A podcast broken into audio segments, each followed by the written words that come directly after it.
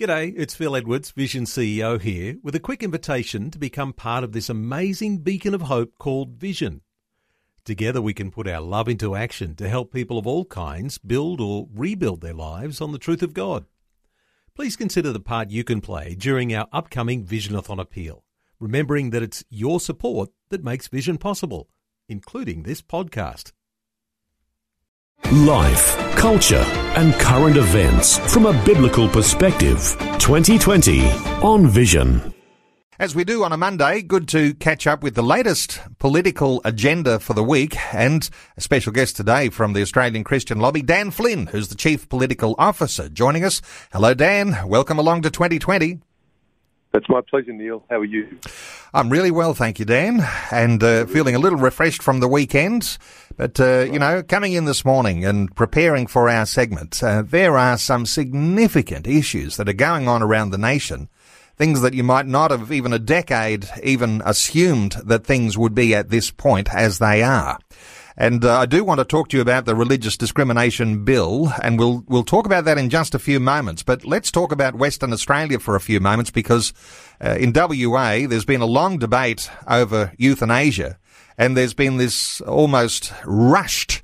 Uh, way of getting legislation through the lower house and then into the upper house, and it's almost going to be law in WA. What's the latest that you're aware of?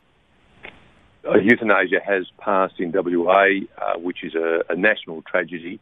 Uh, this is taken on because euthanasia passed in Victoria. And Neil, we were very disappointed with the Victorian legislation, which is quite liberal. It has some safeguards, so-called safeguards, but uh, what's most disturbing is they are completely lacking in a WA bill. Just a couple of things. One of the big selling points from the government in Victoria was that doctors could not recommend euthanasia to a patient. Well, in WA, uh, that uh, it's clear the doctor can recommend. So uh, that leaves all sorts of possibilities of uh, relatives recommending this to doctors that they discuss it with, you know, mum or dad. Uh, so uh, that very significant barrier has fallen. Um, also, that what they have legalised is not just assisted suicide, but also doctors administering euthanasia. And it, in Victoria, uh, the position was uh, a doctor could only administer euthanasia if the patient was incapable of taking the drugs themselves. So uh, this is really a license for doctors to both suggest euthanasia and administer it. Okay, so not many, if any at all, safeguards in the no. WA bill. And I note too that there's been some commentary around the idea that young people in particular are not adequately protected at all. Yes, and we'll see that show up on the mental health uh, front. So uh, in Victoria, uh, there is some screening for uh, a mental health underlying issue uh, that that ought to be referred for uh, some for a psychiatrist uh, to consider uh, or someone qualified uh, in that respect. But here, there's no need to refer anybody who may have an underlying mental health issue. It may be apparent that they're presenting with that, but any two GPs, no specialists need to be involved, uh, can authorise this euthanasia. And again, that's another difference. In Victoria, uh, a specialist is required in the area of sickness. So here you may have somebody who has uh, advanced cancer. Instead of involving a specialist in that field, any two GPs who are set up shop to provide euthanasia uh, could tick off that. So it's definitely the most liberal law we have seen, and uh, I would say mo- one of the most liberal in the world. There's only 18 jurisdictions in the world that have legalised this, and WA's is possibly the worst.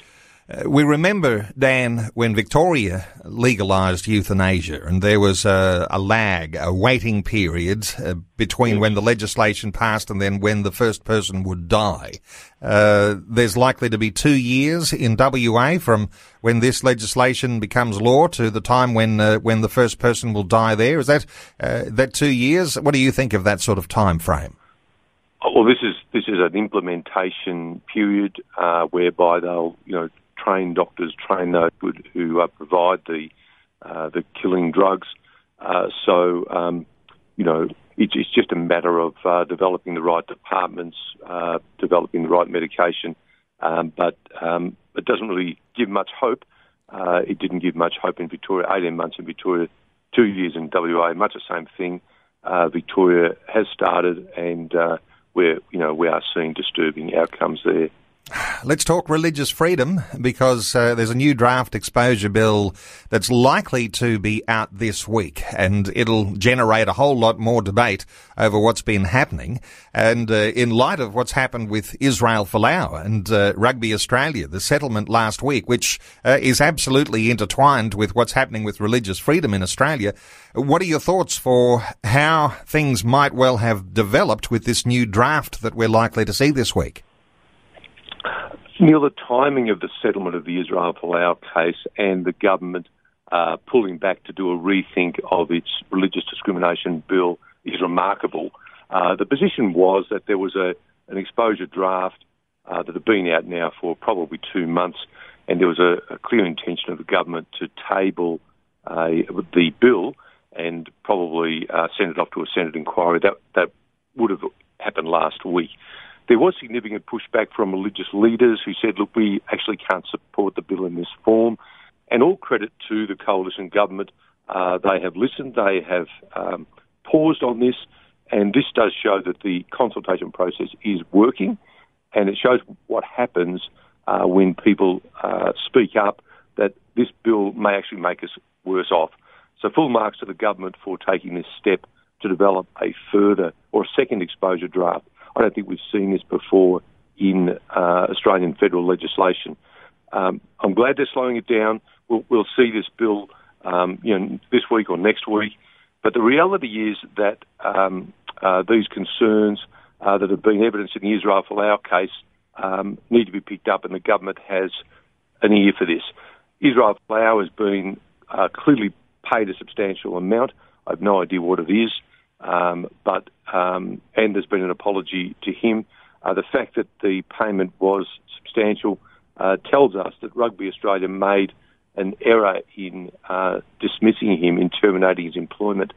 So the point of uh, the legislation needs to be to ensure that, that nobody can be sacked uh, from their job uh, for posting what is, you know, a Bible verse or a paraphrase of a Bible verse. It's really that simple.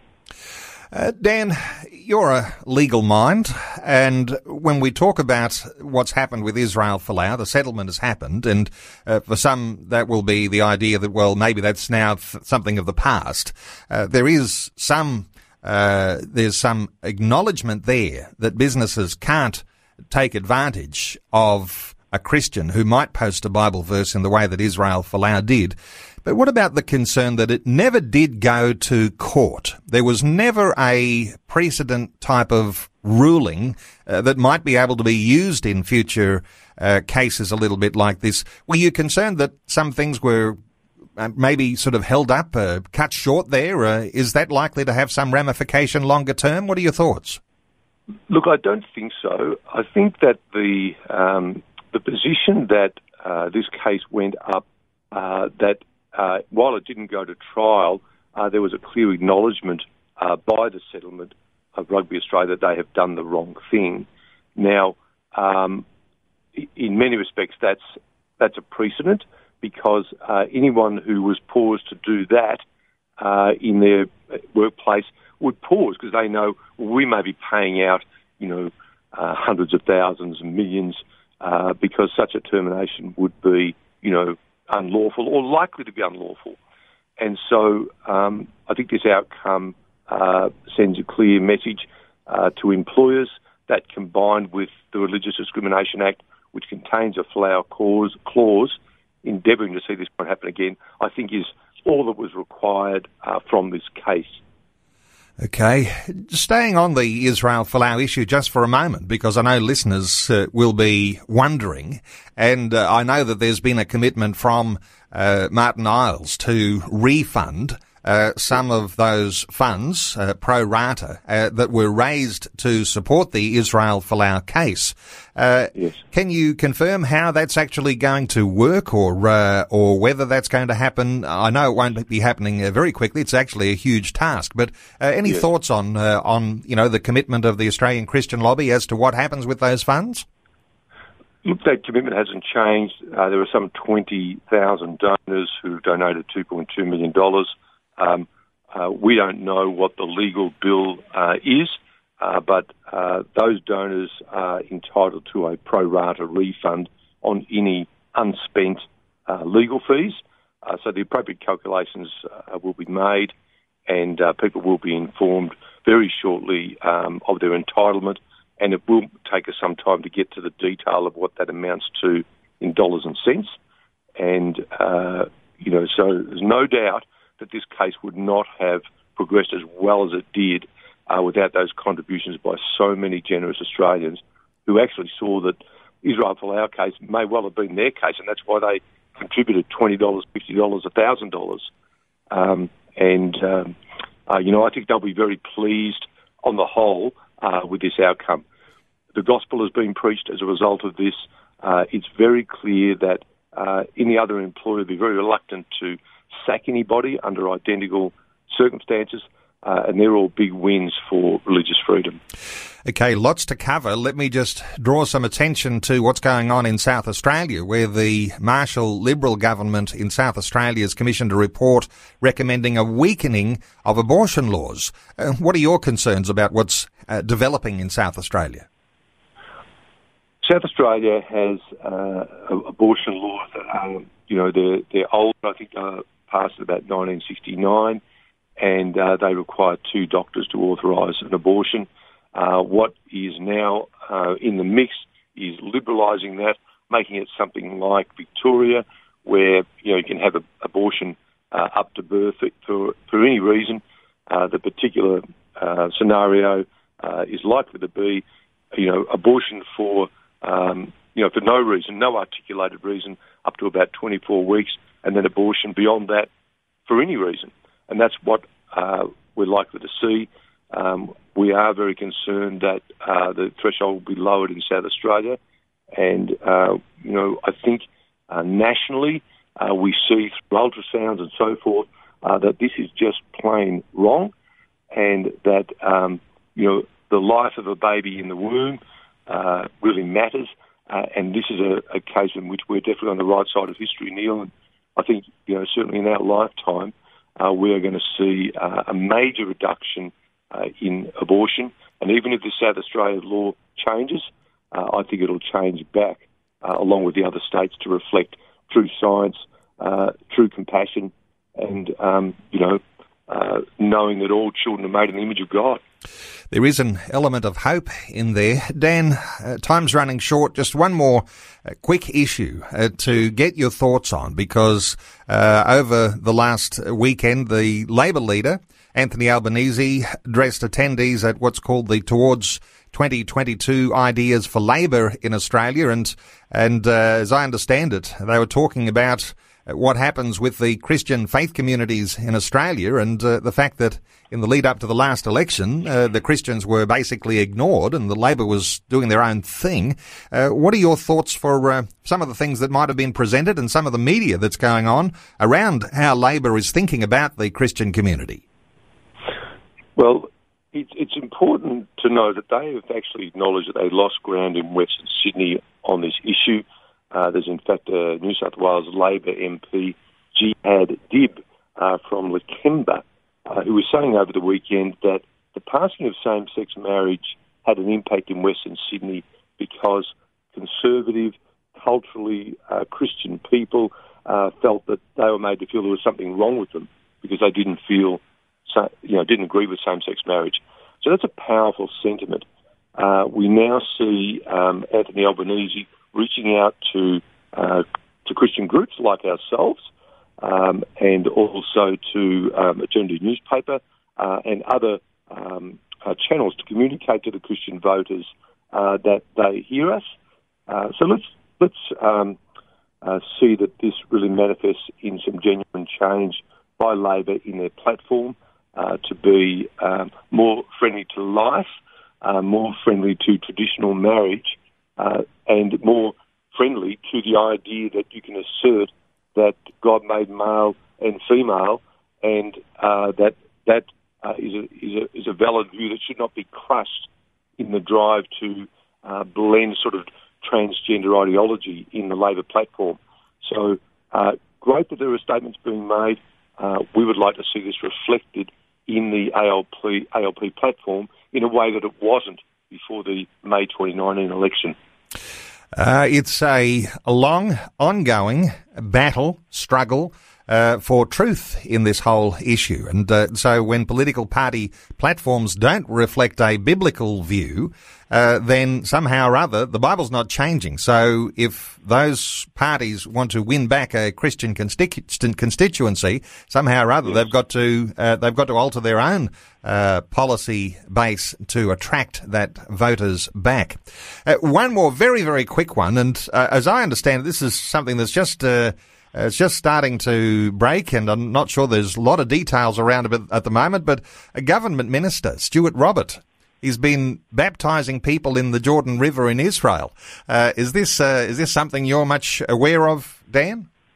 Yes, look, uh, we are aware of this. Uh, Stuart Robert is on his own personal leave, and he's actually a volunteer with his church. And so the church group travels over. They t- they've taken a trip to the Holy Lands and um, so as part of that, he uh, and uh, his wife and others in the church are baptising people in the River Jordan. Well, you know, so what? Um, this is an MP on personal leave. Uh, he's making, you know, a pilgrimage according to the tenets of his faith. Um, and but there's criticism being raised in the papers. I suppose we could ask this question, Neil, if it was, you know, somebody making a pilgrimage according to the tenets of another faith, uh, be it Islam, that wouldn't raise an eyebrow. In fact, commentators might say, well, you know, they might praise his piety. So I think this is um, uh, an attack on his Christianity um, and a cheap shot, quite frankly. Uh, he's on personal leave. Um, he is baptising people, and um, you know, Mark sixteen fifteen was read in the intro uh, to this particular um, uh, particular sort of program that we're doing. Um, and, um, you know, uh, that says whoever believes and is baptized will be saved. And that was, that was read a moment ago uh, on the radio station. So this is a, a central part of Christianity. There's no problems with him doing that on his personal leave. Well, I think Stuart Robert has probably gone up in the estimate of listeners to our conversation today. Dan Flynn, always enjoy our updates. Uh, thank you so much for taking some time today. The Chief Political Officer at the Australian Christian Lobby. Let me point people to the Australian Christian Lobby website uh, where you can get resourced uh, for understanding the way these issues are developing around the nation. Uh, for a lot of people, those are prayer points. Uh, for others, this is a point of connection as to how you can make a difference. Uh, supporting organisations like the Australian Christian Lobby, acl.org.au. That's acl.org.au. Dan, thanks for taking some time to update us today on 2020. That's my pleasure. Thank you, Neil. Thanks for taking time to listen to this audio on demand from Vision Christian Media. To find out more about us, go to vision.org.au.